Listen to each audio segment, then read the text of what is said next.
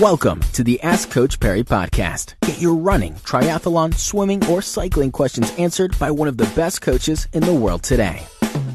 Welcome on to this edition of the Ask Coach Parry podcast. Uh, Lindsey Parry is with us once again. I'm Brad Brown. Lindsey, today's question comes in from Ndlela Mtembeni.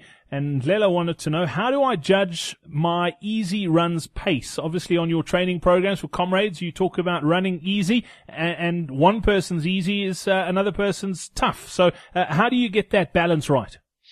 So on the program itself, I get that balance right by using a relative intensity based on what you're capable of running. So in other words, if you've, if you've chosen the correct program to follow, based on the times that you are currently running in time trials and races of 21Ks, etc., then those paces that I give, if you stick within that band, that will be easy running.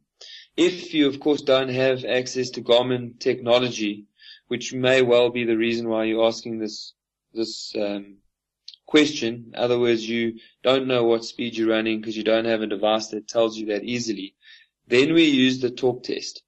If you can run along and hold a full on conversation, little bit out of breath, but hardly, and you can laugh and talk loudly and you don't have to take breaks.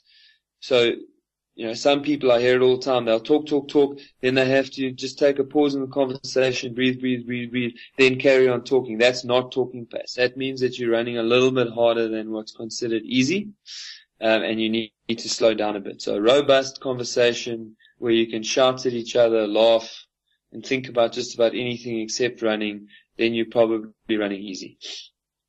If you're running on your own, people will look at you funny, but uh, talk to yourself and see if it's capable if you're capable of holding a conversation.